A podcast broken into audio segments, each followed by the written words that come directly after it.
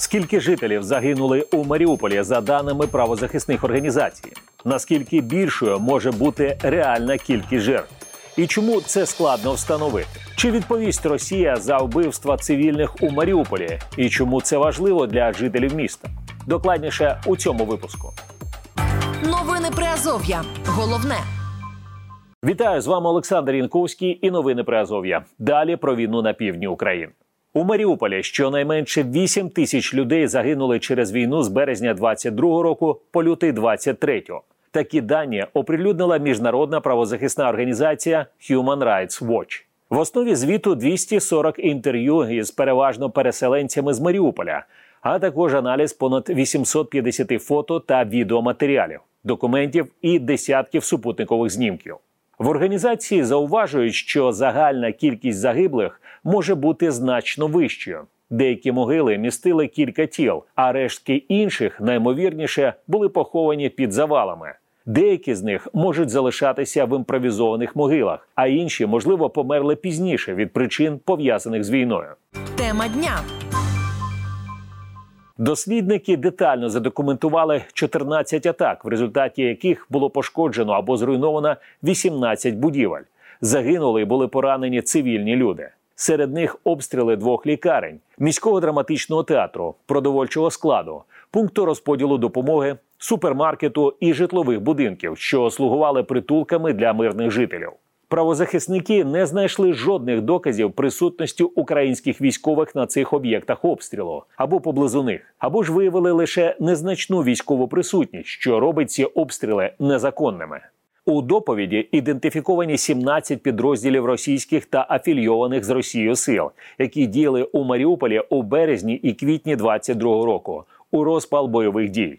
Дослідники також визначили 10 осіб, які у межах командної відповідальності можуть нести кримінальну відповідальність за ці воєнні злочини. Крім того, вони можуть бути причетними до злочинів проти людяності за примусове переміщення жителів Маріуполя до Росії і на окуповану Росією територію. Human Rights Watch також зауважує, що із моменту окупації міста російська влада будує нові багатоповерхові житлові будинки і зносить небезпечні споруди. За відсутності незалежних слідчих дій російський уряд знищує речові докази на сотнях потенційних місць злочинів, зазначили правозахисники. Крім того, окупаційна влада також знищує маркери української ідентичності, зокрема запроваджуючи російську шкільну програму та перейменовуючи вулиці. Правозахисники надіслали російському уряду резюме висновків доповіді та перелік запитань, але станом на 1 лютого відповіді не отримали. Новини Приазов'я. Головне.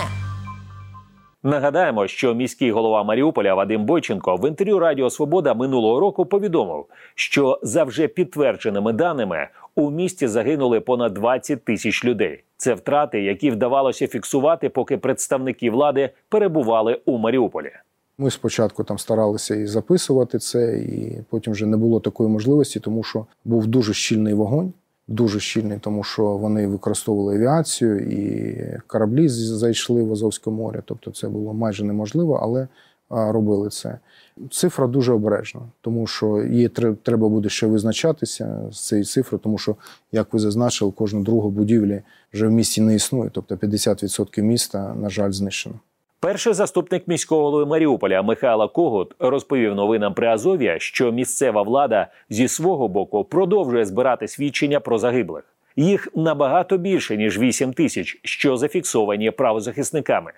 Ті поховання, які ми робили там в траншеях, е, де точно не ураховувалось по одній людині, а тому що ну, в той час там не було можливості по іншому захоронювати людей. Тому ми згоронили в траншеї і. Е, я не знаю, як це відображалось у дослідженнях наших колег. По-друге, навіть там моя особиста ну, така історія, яка моя племінниця загибла троє їх в одній могилі, де їх спалили заживо.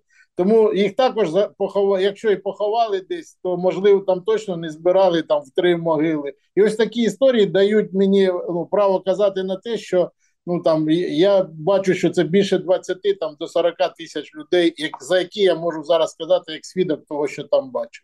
Для маріупольців є важливим, аби справедливість була встановлена і понесли відповідальність ті, хто вчиняли злочини проти них, каже заступник міського голови. Втім, без доступу до міста точну кількість жертв встановити неможливо. Остаточно це можливо буде зробити тільки після деокупації, після повернення і пропрацювання цих всіх. У нас же багато там братських могил, де загинули в підвалах і в інших історіях з жителями Маріуполя, що витворила російська ця агресія, і російська армія. Вони повинні бути наказані. Це рад заради справедливості. І ті люди, які загибли, ну вони повинні. Ну точно їх всі повинні знати імена. Я думаю, що на це треба буде витратити багато часу, але ну кожне ім'я і кожна фамілія повинні бути дати бути таке, як свідчення проти тих людей, які організували цю, цю кровожерливу таку війну проти наш, ну в цілому проти українського народу. А от зараз, як я кажу, за місто вони повинні за це відповісти за кожне життя. Зазначимо, що з огляду на бойові дії окупації Росії частини південних територій України редакція не може отримати офіційного підтвердження про деякі озвучені свідчення чи незалежно їх перевірити. Новини Приазов'я. Читайте нас на сайті Радіо Свобода та шукайте у соцмережах. Дмитро Кулик, житель Маріуполя, який ввів щоденник під час нападу російських військових на місто. Він розповів, що 2 березня у багатоповерхівку, в якій він жив, влучила російська ракета. Ракета прилетіла в восьмий поверх. Е, дім почав горіти, і усі сусіди, усі люди, які були навколо, намагалися своїми силами е, загасити цю пожежу. Але на той час е, вже не було водопостачання, тобто люди віддавали свої запаси води. Люди збирали воду з калюш, якщо вони були снігу в той день не було. Разом з іншими чоловіками ми намагалися зламати двері в цю квартиру, щоб якось загасити пожежу, але на жаль, нам цього не вдавалося зробити. Я бачив обличчя людей в тому під'їзді. В цілому, кожен день я бачив різні, скажімо так, наслідки того, що відбувається, це різні воронки, це багато диму в небі. Я пам'ятаю, 3 березня вночі я вийшов на вулицю з сховища з підвалу, і все небо було просто червоне. Це як апокаліпсис якийсь.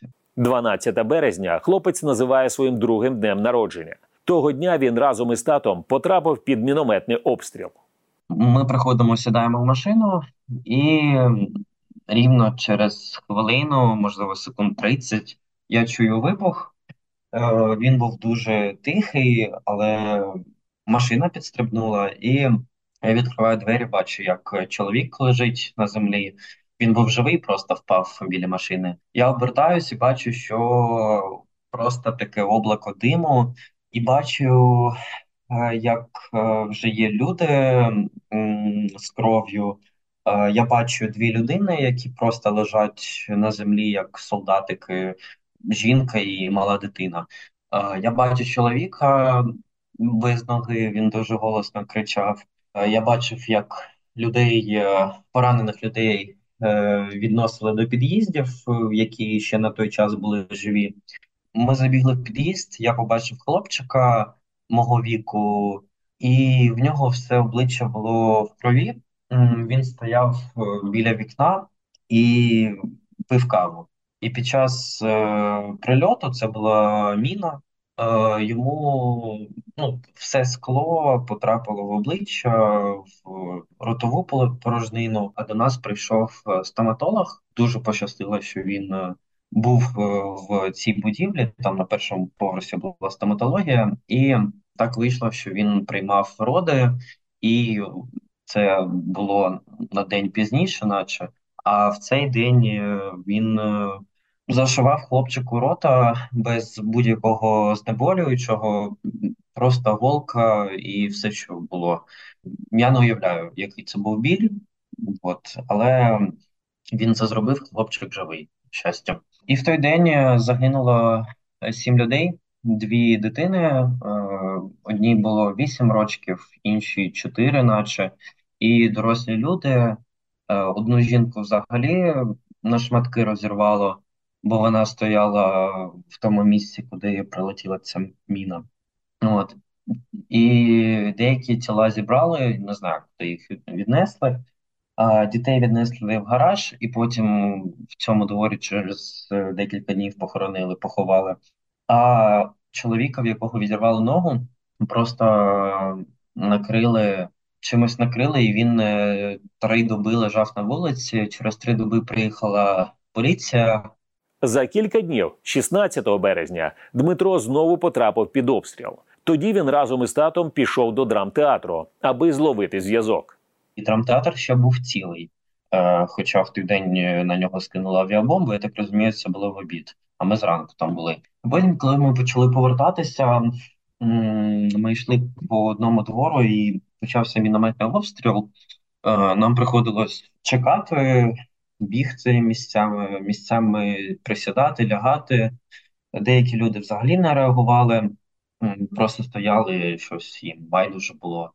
От. Е, і ми бачили нові руйнування, ми бачили нові місця, звідки йшов чорний дим. І 17 березня зранку ми зібрали речі, погрузили машини. Нам ще пощастило, що після того прильоту залишились е, цілі колеса, бо в інших машин е, вони не залишились цілі. І ми виїхали.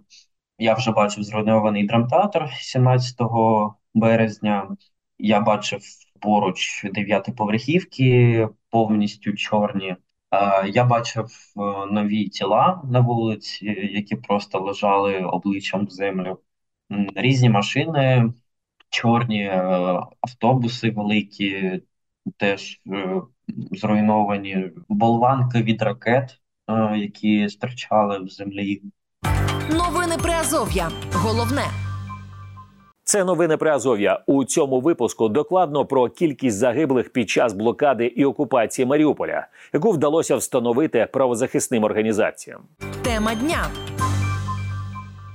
Українська гельсінська спілка з прав людини документує злочини російської армії у Маріуполі у межах ініціативи правозахисних організацій Трибунал для Путіна. Виконавчий директор УГСПЛ Олександр Павліченко розповів новинам при Азові, що цій організації вдалося підтвердити 3,5 тисячі загиблих у Маріуполі. Це встановлені ті, хто ті, хто е, загинув е, уже з підтвердженнями, і е, відповідно є інформація про це. Це так само є лише частина інформації. Ну ми не знаємо навіть який відсоток. Це може там 10% чи може 5%. Ніхто цього зараз не скаже, чи може це 20%. Частина людей виїжджала е, на територію тих же самих е, окупованих е, Донецької Луганської областей. Частина людей виїжджала в Крим, частина людей виїжджала в Запоріжжя.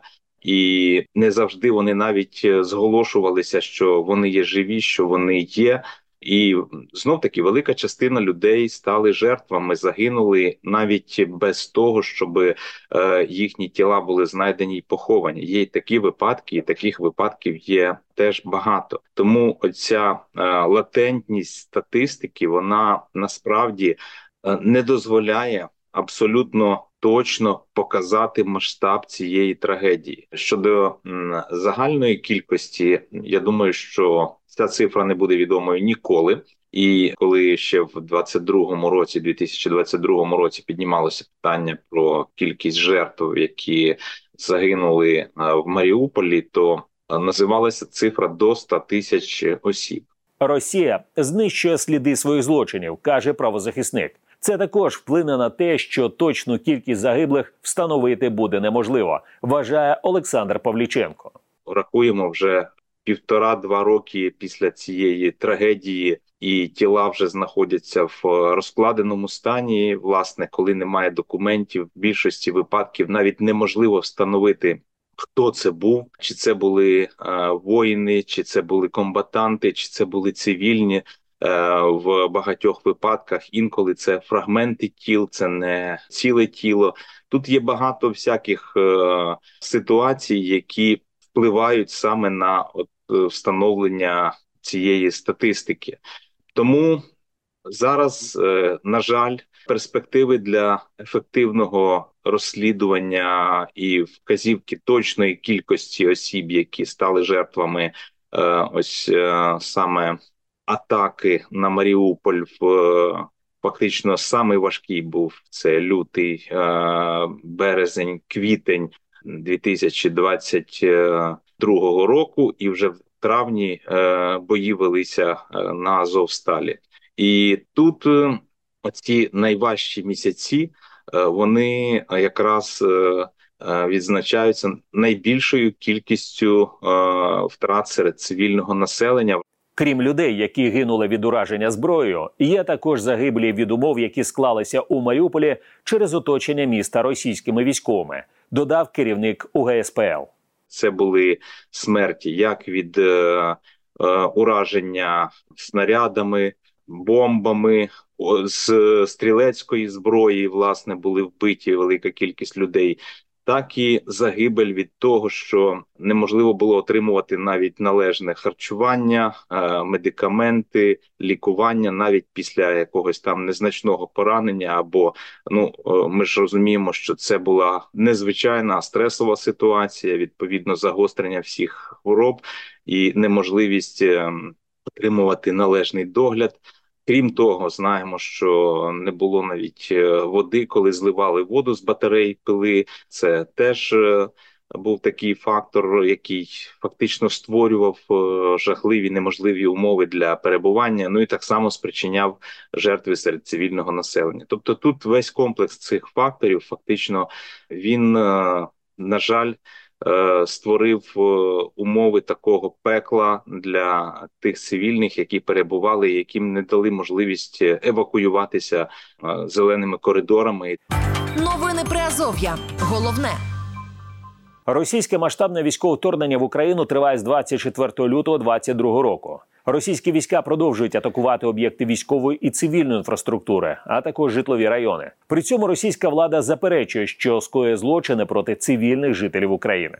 Керівництво Росії оголошує про анексію українських областей, заявляє про подальші територіальні претензії і водночас заперечує, що веде проти України загарбницьку війну. і Називається цитую спеціальною операцією. Олександр Янковський, новини про Азов'я. На все добре.